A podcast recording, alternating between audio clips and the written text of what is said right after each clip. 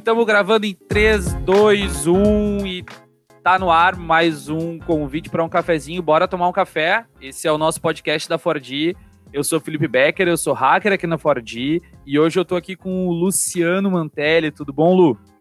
Tudo bem, Becker, tudo jóia? Sou Luciano Mantelli, então, como tu disse, hacker na Fordi e hoje já anunciando se rolar algum berro de vaca, alguma coisa de fundo, é porque eu também sou agricultor na, nas horas vagas. Então, tamo aí. Luciano que se apresenta como agricultor de profissão e hacker por vocação, é isso mesmo? Também pode ser, isso aí. Não, agricultor de nascença. De nascença, muito bom. É. Ô Lu, só conta aí pra galera onde é que tu tá hoje. Cara, eu tô num lugar que eu nunca esperei estar.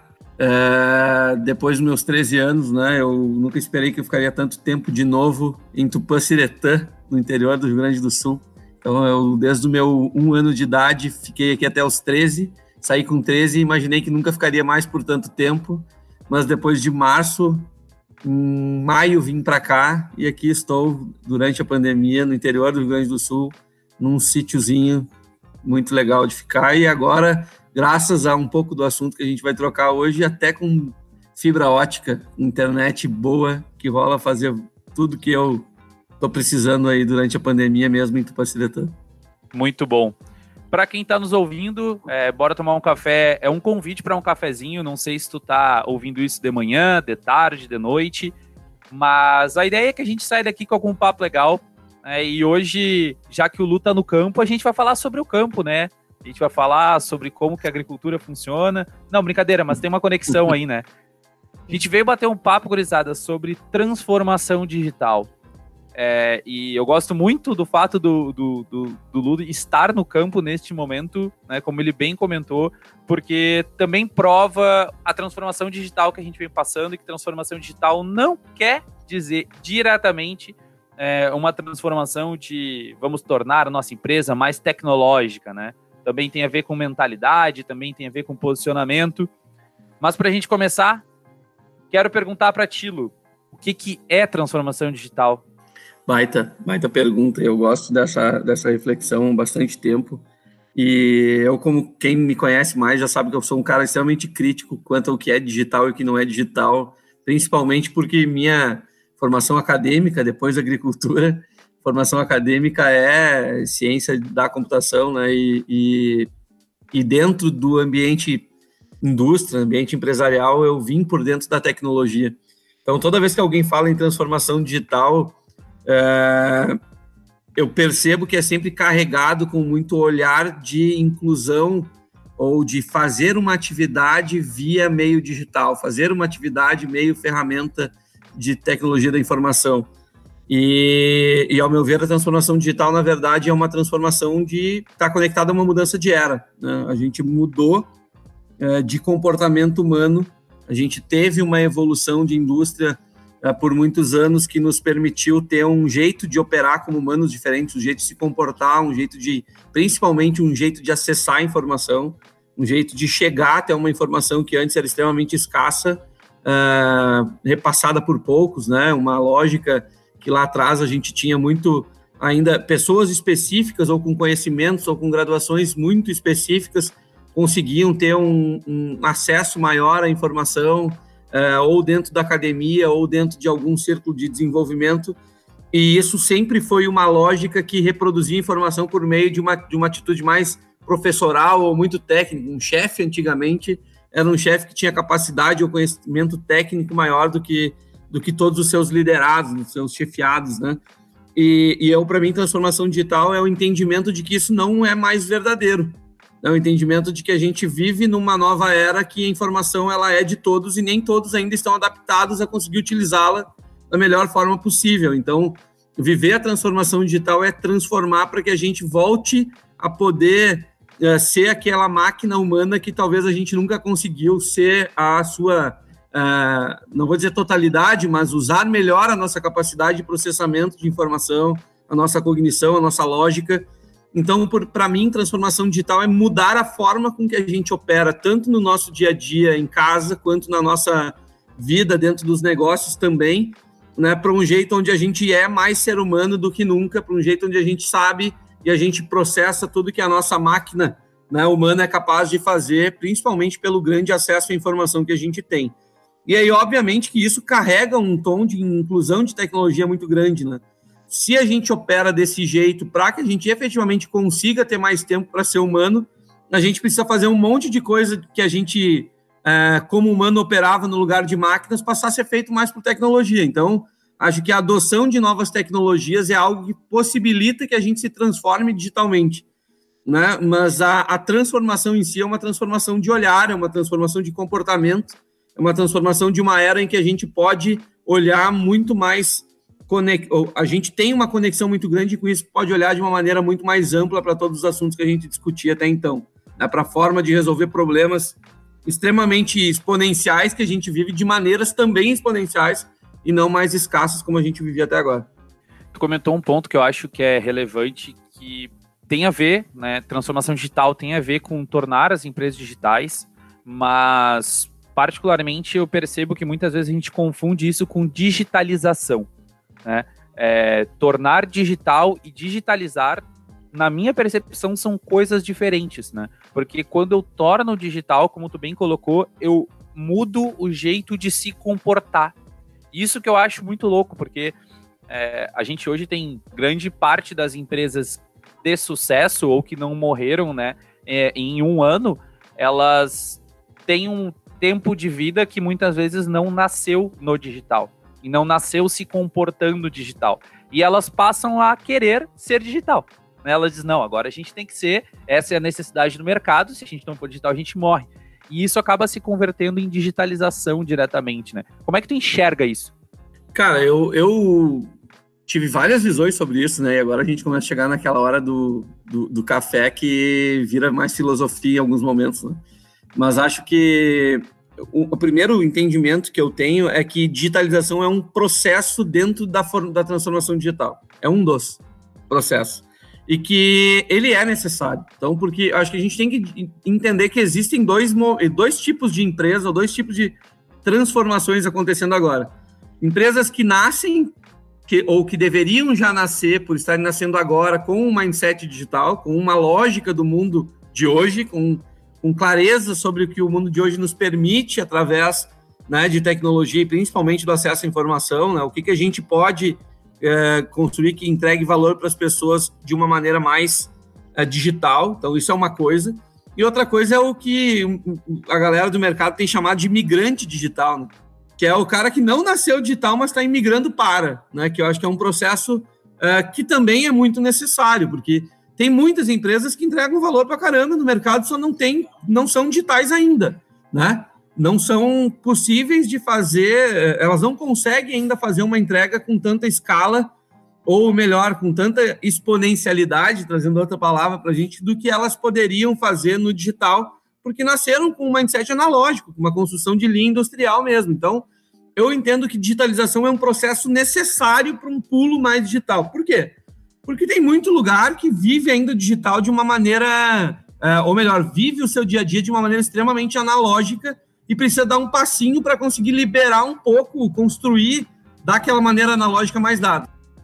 Mas tu vinha falando sobre é, a mudança necessária e que digitalização é um, é um pedaço né, do, do processo, né? E que acho que também tem uma conexão, né? Com as dores que tu vai sentir nesse, nesse caminho, né?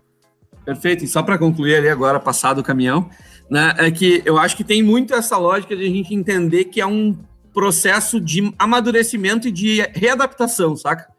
Então é, pensa que alguém que nasceu numa era analógica, além de aprender a viver o digital, tem que desaprender a viver o analógico, que de alguma maneira está desapegado e tal. Então, tu acostumou a andar uh, de um jeito, e de repente alguém chega e começa a dizer que tu não vai andar mais, tu vai pular agora, tu vai pular, e esse pulo corresponde ao teu jeito de andar, só que tu alcança muito mais uh, distâncias muito maiores pulando, né? Só que o cara não estava acostumado só a pular, o cara estava acostumado a andar, por mais que ele queira pular o tempo inteiro. Então existe um processo de se readaptar, saca? Eu, eu curto muito um, um gráfico que chama gráfico de Teller, né, que representa o quanto que o ser humano está desadaptado na era que a gente vive. Né? A gente teve uma curva de aprendizagem normal, de evolução humana normal, que ela estava muito vinculada ao como a gente tinha capacidade de receber informação e com essa informação evoluir, né? Com essa info informação usar o nosso senso crítico, a nossa lógica, uh, raciocínio lógico para evoluir, né? Só que de uma hora para outra, a tecnologia ela deu um pulo que jogou a nossa curva, o, o nosso recebimento de informação, ou a forma com que o mundo processa a informação de uma maneira muito abrupta. Então a gente teve uma, uma curva que a tecnologia simplesmente trocou de lugar. Ela estava embaixo da nossa. A gente tinha uma curva bem é, linear, né, crescente, mas com baixa é, curvatura íngreme, né? Ali, agora faltou a palavra, mas ela crescia de uma maneira, um ângulo baixo, e de repente a tecnologia foi lá e aumentou para, sei lá, 90 graus a mais o ângulo que ela crescia, e aí ela passou pela nossa curva de evolução e está numa curva muito mais ascendente. Com isso, nós, seres humanos, vivemos desadaptados. Nós temos muito mais dados do que a gente hoje é, cap é capaz de se adaptar e readaptar e reaprender ao longo do tempo. Então, isso quer dizer que, teoricamente, a gente tem dificuldade nesse momento para evoluir como ser humano, né? porque a gente tem, a gente está tendo que viver um processo de saber lidar com toda essa informação de novo, saber lidar com o que, é real dessa informação, o que não é, e aí todo mundo discute muito questão de fake news e tal, no âmbito pessoal e político, inclusive, mas na prática, concorda comigo que várias indústrias vivem fake news de transformação digital. Botar um RP, por exemplo, botar um software novo e dizer assim, ah, isso aqui agora me digitalizou, é uma fake news, né? E o cara vive aquela mentira por um tempo, até ele perceber que aquilo não foi a, a mudança. Mas mesmo ele tendo vivido esta mentira, ele, ele trocou de ponto, porque ele tem mais informação, ele entendeu melhor, ele, ele se readaptou a um ponto que ele consegue olhar para isso. Então, eu entendo que a digitalização é um dos processos necessários. Eu acho que, na grande maioria dos casos, ele é visto como o processo único. Né? E aí, quando ele é visto como o processo único, a gente está olhando de uma maneira muito rasa para todo o movimento e mudança que a gente está vivendo, com certeza. É, e aí eu acho que a gente entra num ponto, tu comentou sobre, uh, digamos assim, linhas produtivas, né? Mas a gente tem uma boa parcela do mercado que funciona e tem estruturas muito grandes, né? E que tem movimentações até financeiras muito grandes, que nasceram é, de bases muito lineares e analógicas e que são feitas da mesma maneira ao longo de 50 ou 100 anos, né? Eu me recordo que eu estava numa aula na semana passada, o professor estava falando sobre métodos de custeio.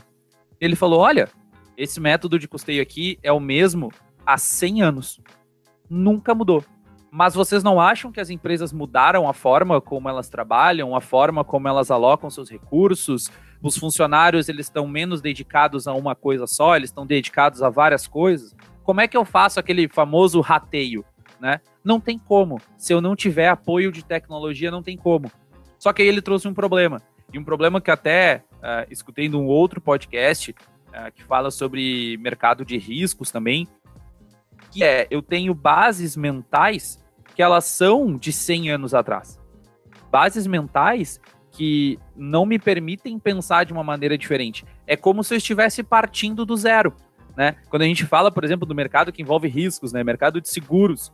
Cara, o cálculo de riscos, ele se manteve o mesmo durante muito tempo.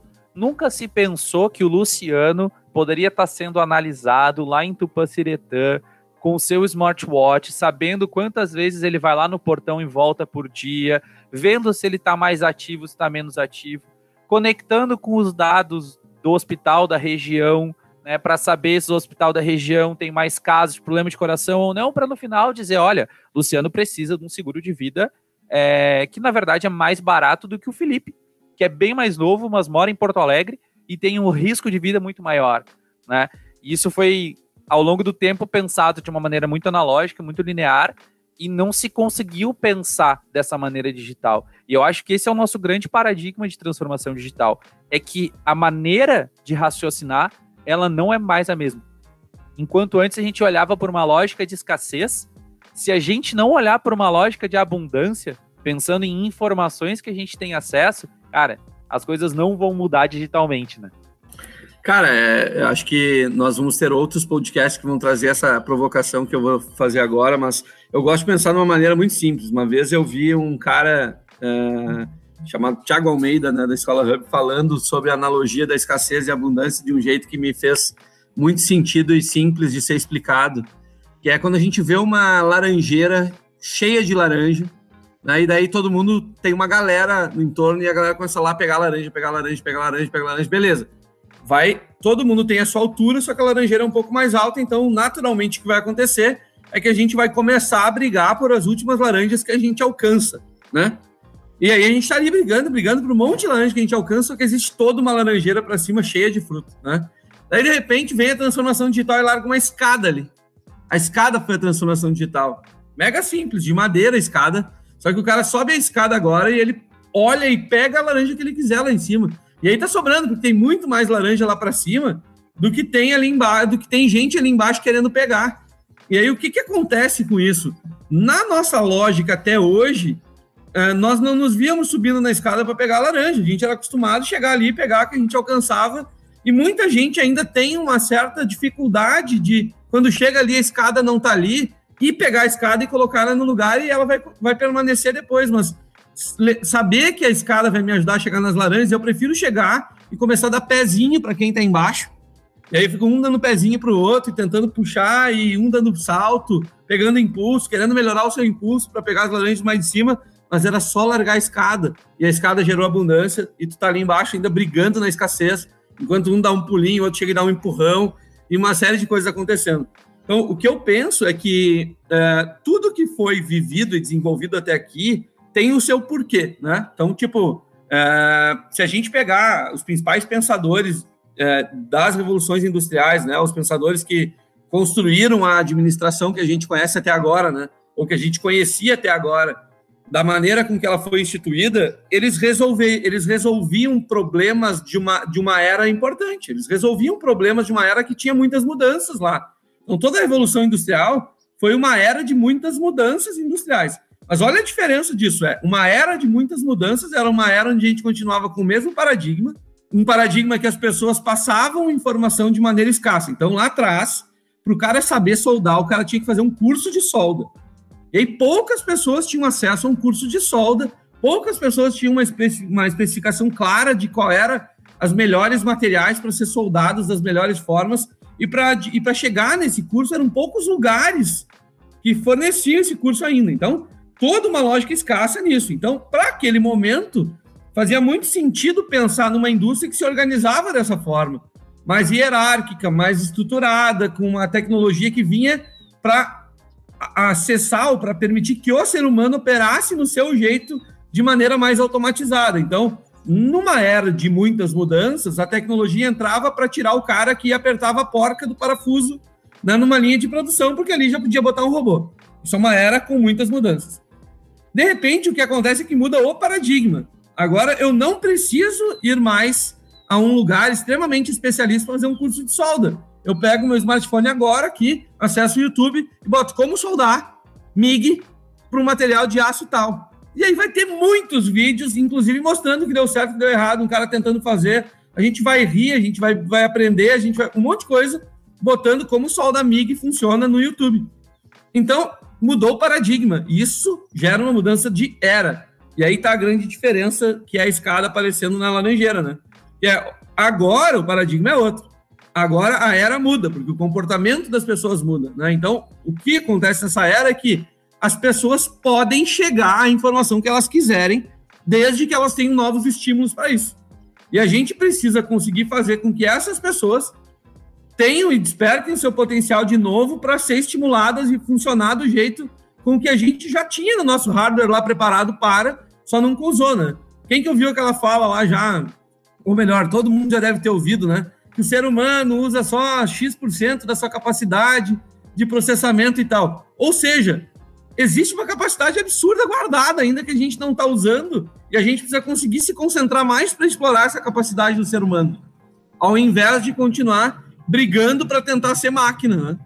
Mas aí, Lu, nessa mesma lógica é, de, de é, não usar todo o processamento do seu cérebro, né? É, até a maneira como a gente foi se expressando ao longo do tempo, ela foi linear. Tem uma imagem que todo mundo já deve ter visto alguma vez, que começa com um macaco na ponta, aí o homem vai se desenvolvendo e vai ficando de pé, né? Ele vai crescendo e chega num estágio que ele é um caçador, assim, que ele tá com uma lança na mão, e depois ele vai encolhendo a coluna e vai ficando na frente de um computador, assim, meio que fazendo quase que uma curva normal, né? Uma, uma uma parábola, assim, é, com a boca virada para baixo, é, e, e, uma lógica dizendo basicamente que, ah, então agora, cada vez mais, com o advento da tecnologia, a gente está ficando mais é, é, é, retraído, digamos assim, né? O nosso corpo está per perdendo utilidade. Cara, essa imagem retrata o nosso pensamento linear. Ela é o retrato do nosso pensamento linear. Porque eu, particularmente, não acredito nela, uma vez que eu só tinha aquele potencial físico anteriormente porque eu não tinha algo que fizesse para mim. E eu precisava colocar toda a minha energia naquele desenvolvimento. Como tu bem colocou, eu precisava colocar toda a minha energia em conseguir subir a árvore, né? Eu Olha, escalando do jeito. Olha a loucura disso, tu tinha todo aquele potencial físico e morria com 50 anos. Exatamente, exatamente. E aí, então, a gente até termos de representação do desenvolvimento, e essa imagem ela é super tradicional, cara. Eu tenho certeza que tu vai entrar num curso de graduação, que alguém vai estar tá falando de tecnologia e vai ter essa imagem lá. Né? Alguém vai estar tá te mostrando isso. E para quem está nos ouvindo, eu tenho certeza que já viu isso alguma vez. Mas por que, que é, eu não acredito? Porque ela esquece de mostrar uma coisa só, que é o crescimento do nosso cérebro. E eu não estou falando de crescimento, né, físico, não é isso, porque a imagem retrata o físico, mas é o nosso potencial de fazer coisas que, cara, quando eu falo para minha mãe, né, é, que tem 53 anos, não é de uma geração nem muito velha, nem muito nova. Quando eu falo para ela, tem 53 anos, eu digo assim, mãe, olha só, eu comprei um negócio aqui, tá? É, na Magazine Luiza, mas não vai ser a Magazine Luiza que vai me entregar, vai ser uma outra loja que vai me entregar. Ah, mas você não comprou na Magazine Luiza? Eu disse, não, eu comprei pela Magazine Luiza, mas vai chegar por uma outra loja. Ela, ah, é um revendedor. Eu disse, não, é uma outra loja que vende dentro. Então, é uma explicação de funcionamento de varejo, por exemplo, que para ela não funciona. Mas para mim já, já é muito mais fácil. E eu tenho certeza que para tua filha, por exemplo, ela já nasceu com o celular na mão, muito provavelmente, pensando no pai que ela tem, ela com certeza já nasceu é, com tecnologia na mão e ela vai ter uma noção de compra, de consumo, de uso mental muito diferente. Se hoje, né, nós, da nossa geração, tem 23 anos, se a gente já questiona, né, no ensino médio, questionava né, o professor, por que, que eu estou aprendendo daquela maneira, uma geração que está nascendo hoje, daqui a 10 anos, vai dar um trabalho para a educação que continua pensando de maneira linear. Então, retomando tudo isso para dizer que não adianta a gente olhar por um ponto de vista de que a gente está ficando mirudinho, né? A gente precisa olhar de um ponto de vista que o ser humano está se desenvolvendo para caramba. Perfeito, eu acho que tu trouxe uma coisa aí, bato, me provocou muito em três coisas, assim, né? E, e vou tentar não ser prolixo nelas, né? Mas o, o ponto é, primeiro, a imagem é uma das fake news sobre digitalização, né? Porque, e eu, eu até entendo ela, compreendo ela, pensa que ah, vamos, vamos, pensar por dentro da curva de Teller né, que eu mostrei lá. É, estamos desadaptados ao que a gente está vivendo. A gente está tendo que reaprender a ser ser humano, certo? Então tá. Naquele momento da imagem construída, o cara ele tem uma visão extremamente escassa do ser humano com o que o ser humano representava no mundo, de vários âmbitos, inclusive do como a gente é capaz simplesmente de ter força.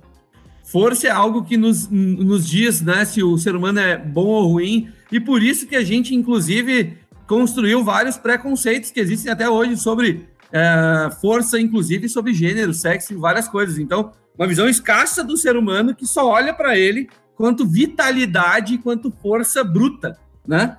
Só que aquela imagem esquecia que ao mesmo tempo que aquele ser humano lá estava sentado na frente do computador, ele também estava aumentando muito a capacidade dele de receber informação e de aprender com ela. Se ele está fazendo isso, e aí eu vou fazer, a gente poderia cruzar, e acho que é um, é um exercício até legal para a gente fazer um dia para a galera que está nos ouvindo, Becker, mas cruzar aquela imagem com uma imagem de longevidade. Porque ao mesmo tempo que aquela imagem nos fazia querer acreditar que o ser humano, ele, e aí dá uma ideia de denegrir, né?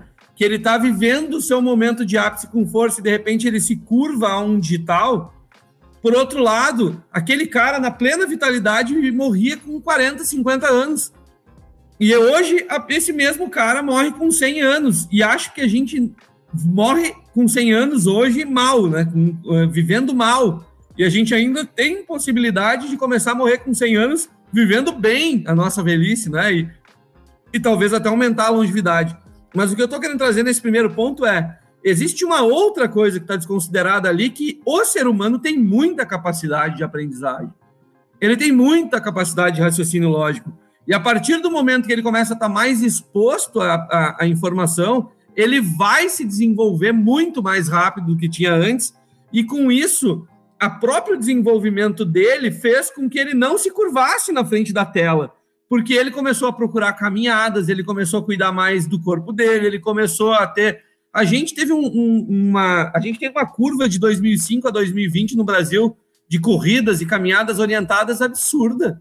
Em 2005, e aí eu estou falando de um recorte Brasil, simplesmente é, a gente não via quase ninguém correndo, movimentos de equipes de caminhada e tal, corrida e tal de repente, de 2005 a 2009, começou as ditas caminhadas orientadas, depois virou grupos de corrida, e hoje é uma coisa que a gente nem sabe chamar, já é parte do dia a dia da galera, da grande parte da galera. E isso só foi possível porque a gente deixou de ter que estar tá lá com uma ideia bruta de, de, de força, porque era operando e, e, e tendo força para trabalho que nos daria essa vitalidade.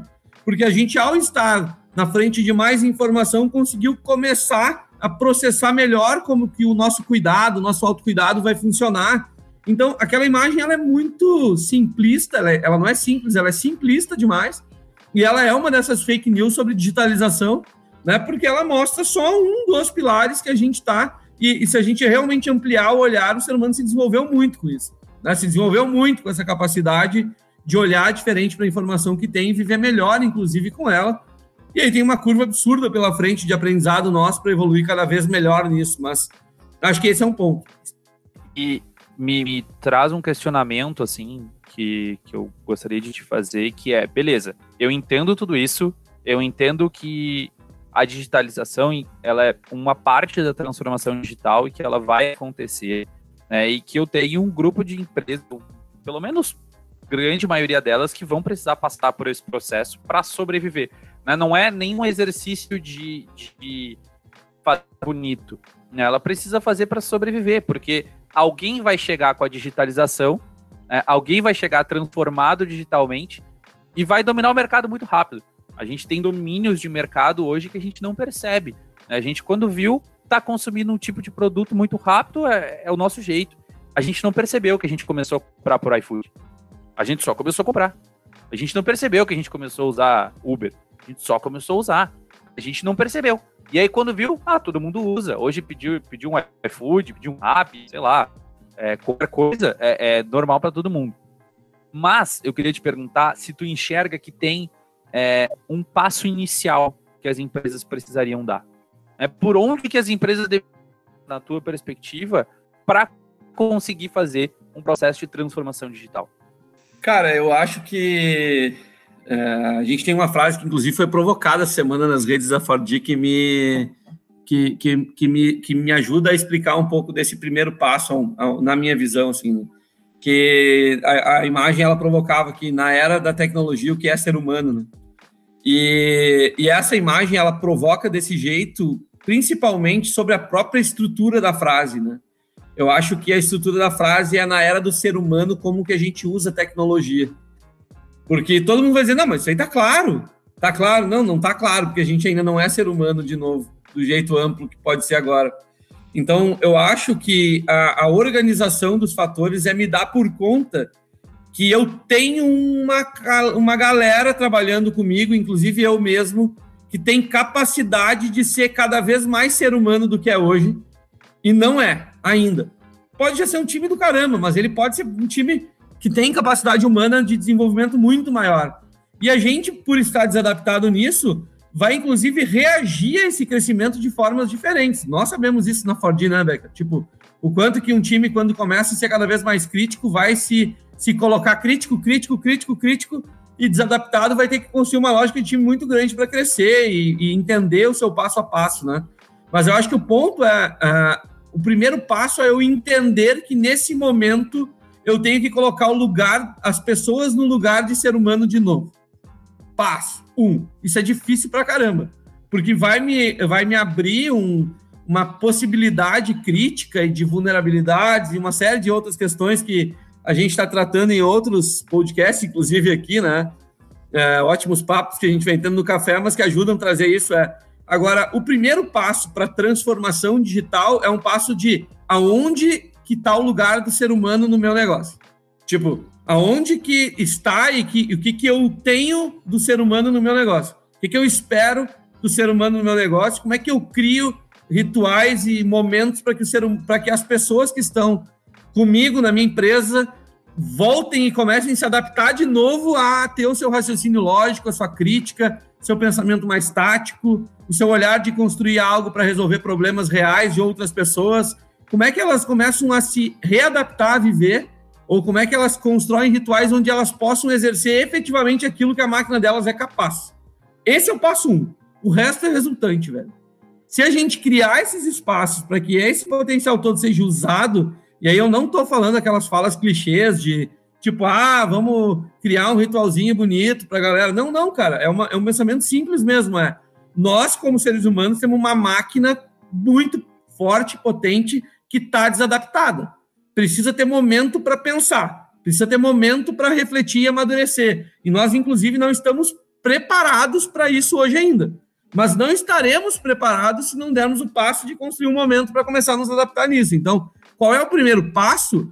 O momento de colocar a pessoa no lugar dela, no centro dessa transformação toda, de novo, e começar a pensar como que da onde eu tô hoje, ali na frente eu vou ter essas pessoas agindo mais como seres humanos de novo, e assim agindo vão conseguir incluir, adotar tecnologias de uma maneira muito mais rápida para gerar impacto nas coisas que a gente faz aqui, para entregar cada vez mais valor, para atingir cada vez mais pessoas uh, com o que a gente entrega na empresa que eu estou, entende? Então, é, não tem outra resposta que não criar um momento para as pessoas começarem a ser pessoas, seres humanos melhores de novo e, com isso, aumentar o poder de construção e de impacto da empresa absurdamente, sabe? E aí, com isso, conseguir observar a tecnologia como meio, né? E não tecnologia como fim. É, eu consegui perceber de que eu não estou promovendo um processo de transformação digital só para ter uma empresa que é absurdamente tecnológica em termos de ferramentas, né, em termos de, de o que entrega para o mundo e coisas assim, é, mas também para conseguir dar para as pessoas, né, por, por, por outro lado, conseguir dar para as pessoas os meios para resolver os problemas que elas podem pensar. Né? Só que não é o que a gente tem acompanhado no mercado, pelo, pelo menos, né? E aí, assim, estou tirando todas as empresas, o, o, nosso pool de startups que a gente tem no Brasil, que hoje ainda pode ser muito bem desenvolvido, que ainda pode ser muito potencializado, mas a gente já deu um salto muito grande. Mas quando a gente olha aí para grande parte do mercado, né, que tem uma visão um pouco mais tradicional, a ferramenta acaba sendo o fim, né? Enquanto que a ferramenta deveria ser o meio para conseguir fazer com que as pessoas pensem e a gente começa a ter barreiras do tipo, eu não sei por que, que eu tô fazendo isso aqui. Cara, agora tem um aplicativo da empresa, mas para que, que eu uso esse troço? Se tu nunca precisou usar aquilo ali, se tu nunca pensou que aquilo era uma possibilidade, realmente tu não vai precisar aquilo ali. É a mesma coisa se hoje a Ford simplesmente diz assim: não, não, hoje agora a gente tem um aplicativo da Ford. Tá, mas para quê? Né, para nós internamente, né? Tô falando tipo a gente cria para nós mesmos, né? Para não, é porque a gente tem que falar para o mercado que a gente tem um aplicativo nosso, é, interno, assim, para a gente poder rodar as nossas coisas. Tá, mas eu nunca me questionei se eu precisava disso, né? Tu nunca me questionou. E aí o tu é um ponto que eu gostaria de entrar contigo, que é a gente tem uma visão de inovação e de transformação digital diferente de quem está lá no topo, né? Pensando em estruturas bem verticais, assim, de quem está lá no topo né, no C-levels e quem está lá na base, na operação. A visão de transformação digital é totalmente diferente. E isso é um problema, porque as pessoas acabam falando línguas diferentes, porque elas não estão buscando resolver o mesmo tipo de problema em é, ressonância, digamos assim, que para mim é isso que tu diz enquanto colocar o ser humano no meio. Tangibilizando, tangibilizando para quem está nos ouvindo, é, é, é como se eu dissesse assim, ó, vamos colocar todo mundo numa grande sala branca, largar um problema no meio e dizer assim, vamos resolver esse problema. Ah, mas aí eu não sei porque eu sou operador da tela 1, 2, 3. Não importa. Vamos começar a explorar. Vai ser mais difícil no início, mas a gente vai poder chegar lá. Tu, tu percebe também que tem essa diferença de visão de quem tá no topo para quem tá na base? Percebo total, Becker. Deixa eu só fazer um comentário sobre uma coisa que tu trouxe ali, que é a tecnologia ser meio, né? E, e, e é o a palavra meio pode ser vista de duas formas. Meio porque está no meio, porque é sanduíche, né? Tipo, tem base, tem topo e tem meio. Né? Então, isso é uma coisa que foi muito usado pelo mercado para dizer que a tecnologia era meio, no sentido de tu sabe o que tu quer como área de negócio e tu sabe o que tu tem que fazer. Então, a tecnologia vai te entregar o que tu tem que fazer, mas ela depende do teu pedido. Isso foi muito, por muito tempo, uma verdade forte nos negócios. Essa não é mais uma verdade. A verdade agora é que neste olhar de meio representado como sanduíche, como eu coloquei, a tecnologia ela é base, ela tem que ser propulsora. Tipo, é, não, eu, eu crio um negócio agora pensando o que, que existe de tecnologia para me entregar. Então, ela é base para criar impacto naquilo que eu faço. Então, muda a pergunta. Se antes eu chegava e dizia assim, olha, uh, ah, TI, o meu processo é tal, eu preciso de um sistema para automatizar esse processo, essa pergunta era quando eu via a tecnologia como meio. Não é mais essa pergunta agora. Agora a pergunta é: o impacto e o problema que eu quero resolver é aquele. Que tecnologias que me ajudam a resolver melhor aquele problema? Então, o momento de adoção de tecnologia ele é diferente e a gente precisa mudar a forma de fazer essa pergunta. Então, por isso que em muitos materiais da Ford, a gente vai ver que a gente fala que tecnologia é base e não é mais meio ela é tão básica que a gente tem que pensar tudo a partir dela, a partir de agora. Por outro lado, claro, a palavra meio começa a nos dizer também que ela é meio para resolver um problema. Ela se transforma a forma de resolver o problema. Né? E, e a forma de resolver um problema através de tecnologia transforma ela também num meio para, né? E aí a fala está correta e está tudo certo. Mas aí voltando ao, ao, ao C-Level, e acho que isso tem a ver, tá? Essa resposta tem a ver com isso, né? O que acontece é que hoje nas organizações do seu jeito analógico, do seu jeito não digital ou digitalizado, elas ainda colocam as pessoas por nível de conhecimento de negócio em hierarquias diferentes e também níveis técnicos, né? Então a representação é uma representação que acaba também trazendo quantas pessoas estão expostas à informação. Porque o cara lá de cima, ele vai a uma série de eventos que a própria empresa pede para ele ir, ele vai a uma monte de fala sobre, uh, sobre tecnologia, ele, ele se coloca num, num conjunto de fóruns que reflete o uso da tecnologia de um jeito X, PTO, blá, blá, blá. Na grande maioria, a gente sabe disso, é, infelizmente as pessoas da base não têm o mesmo poder né, de, uh, ou, ou não vou usar a palavra poder, mas elas não têm o mesmo privilégio de estar em todos esses fóruns e também não tem a mesma exposição a dados do negócio, inclusive, do mesmo jeito. Então, acho que a primeira diferença começa aí, é o quanto que a gente está construindo momentos que equilibrem um pouco essa bandeja para usar melhor o potencial humano que a gente tem na empresa. Potencial humano, eu falo do potencial de ser humano mesmo, né? Então, quanto mais a gente colocar as pessoas nos mesmos ambientes, por mais que a gente entenda que esse ambiente vai ter, sim, formas de contribuição diferentes de todos que participam, as pessoas que participam vão contribuir com aquilo que já estão mais uh, seguras e confiantes, por exemplo, no primeiro momento em fazer, e a partir de um outro momento elas começam a entender que podem fazer perguntas absurdas, uh, que também foi um post da Fordina essa semana, e a gente também começa a conectar coisas para elas que vão dando um nível de confiança e tal. Então, eu acho que sim, existe uma grande diferença, e para mim a diferença vem de dois lugares. Do distanciamento entre qual é o nível de informação que os dois polos, como tu trouxe, eles falam, conversam e, e vivem no dia a dia de ser esse negócio. Por outro lado, também o quanto essas pessoas em posições diferentes estão confiantes e seguras para trazer a sua reflexão e a sua crítica sobre isso. Isso acaba é, é, gerando um resultante aí que quem está mais na base normalmente olha de uma maneira mais preconceituosa para a informação, para a tecnologia, porque muitas vezes tem medo de quanto que o uso dessa tecnologia vai resultar, inclusive, numa permanência sua no negócio. E o cara de cima, na grande maioria das vezes, ao meu ver, olha para a tecnologia de maneira modista. Porque todo mundo está fazendo, porque tudo está acontecendo, porque a gente tem que se transformar se todo mundo está se transformando. Então, isso não quer dizer que nenhum tenha. É, claro, nos dois polos a gente pode ter gente olhando muito bem para isso, isso não é uma realidade, isso é, todos os diretores estão olhando somente modistas. A gente sabe que tem várias empresas fazendo coisas do caralho aí com tecnologia. Enfim, mas acho que o grande ponto é entender que há uma, uma, uma divisão né, de distanciamento que gera dois comportamentos generalizados, assim. Um primeiro é de um distanciamento que, de quem está mais na base do, do, da hierarquia, um medo de como que a tecnologia vai ser usada por esse cara de cima, às vezes, não da melhor forma, e vai tirar posto de trabalho, vai tirar o seu dia a dia, o seu pão, né? E por lá de cima, um cara que está num fluxo viciado de, de correr atrás da máquina e que recebe simplesmente diz, ah, eu tenho que implantar, porque senão eu estou desatualizado quanto ao que o mercado está fazendo, e aí consegue consumir de uma maneira modista isso, que também não é legal e acaba não olhando por um ponto de vista de solução, né? Que é basicamente o que a gente está dizendo aqui: olhar para as coisas para resolver os problemas da melhor maneira possível e conseguir fazer com que as pessoas tenham um potencial de solução de problemas. Assim.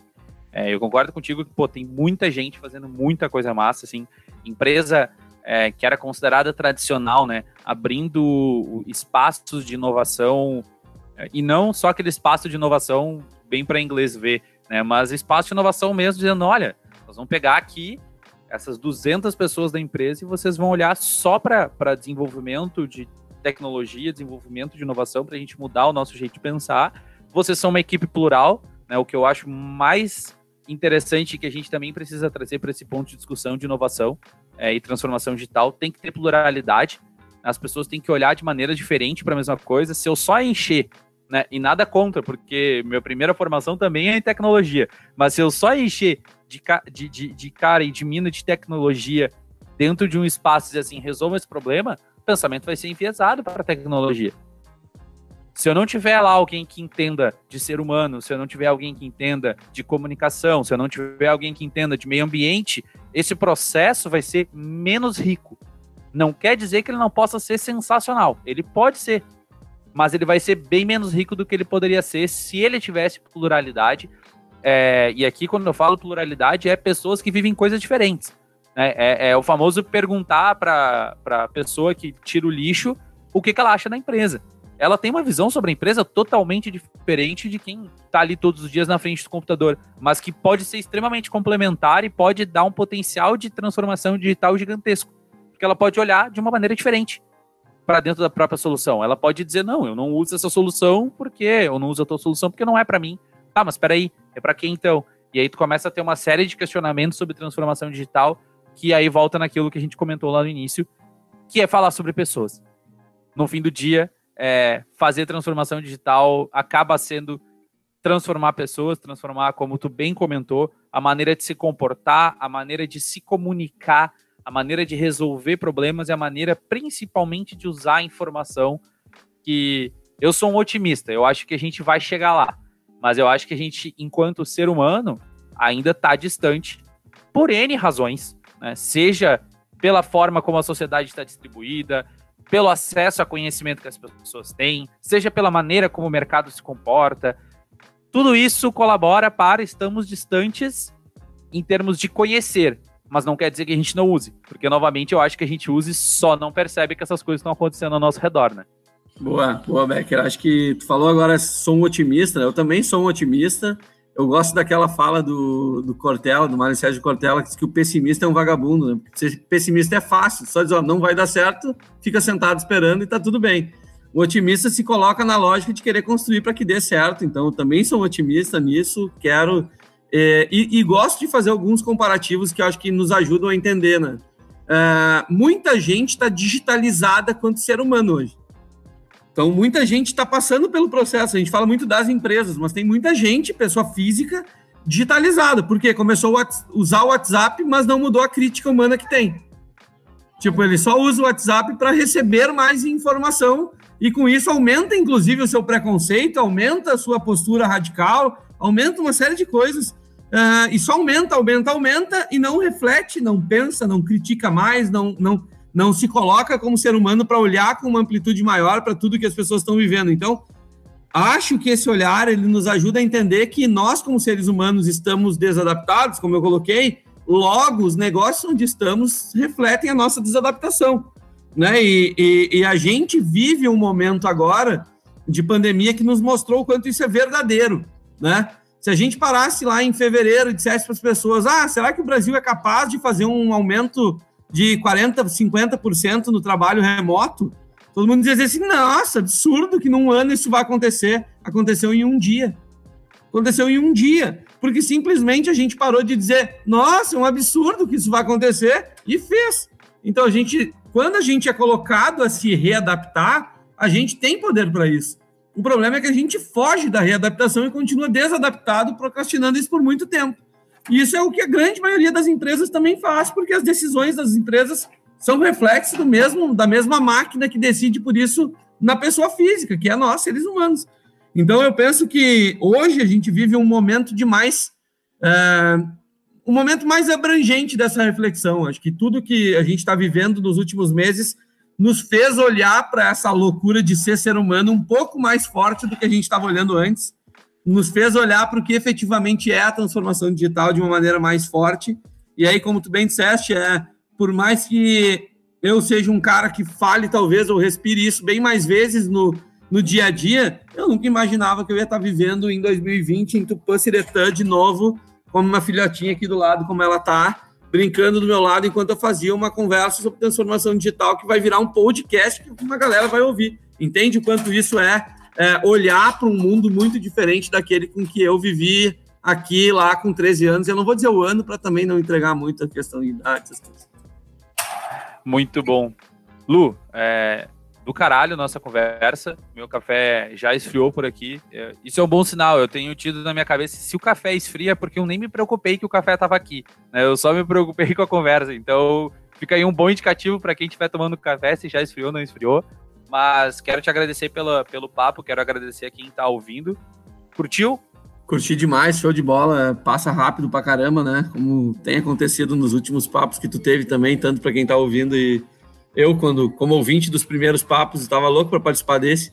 Então, show de bola. Acho que tem muito, muito legal a gente poder falar disso desse jeito. E acho que tem uma coisa legal aqui que a gente pode ir aprofundando cada vez mais, mas a gente tem que incentivar as pessoas a refletir sobre tudo isso de uma maneira mais ampla, né? de uma maneira menos julgadora e mais propositiva, de uma maneira mais é, sentada na sua cadeirinha de ser humano também, sabe? Então é muito fácil a gente exigir das pessoas ser seres humanos melhores e a gente continuar sendo aquele que a gente está adaptado a ser.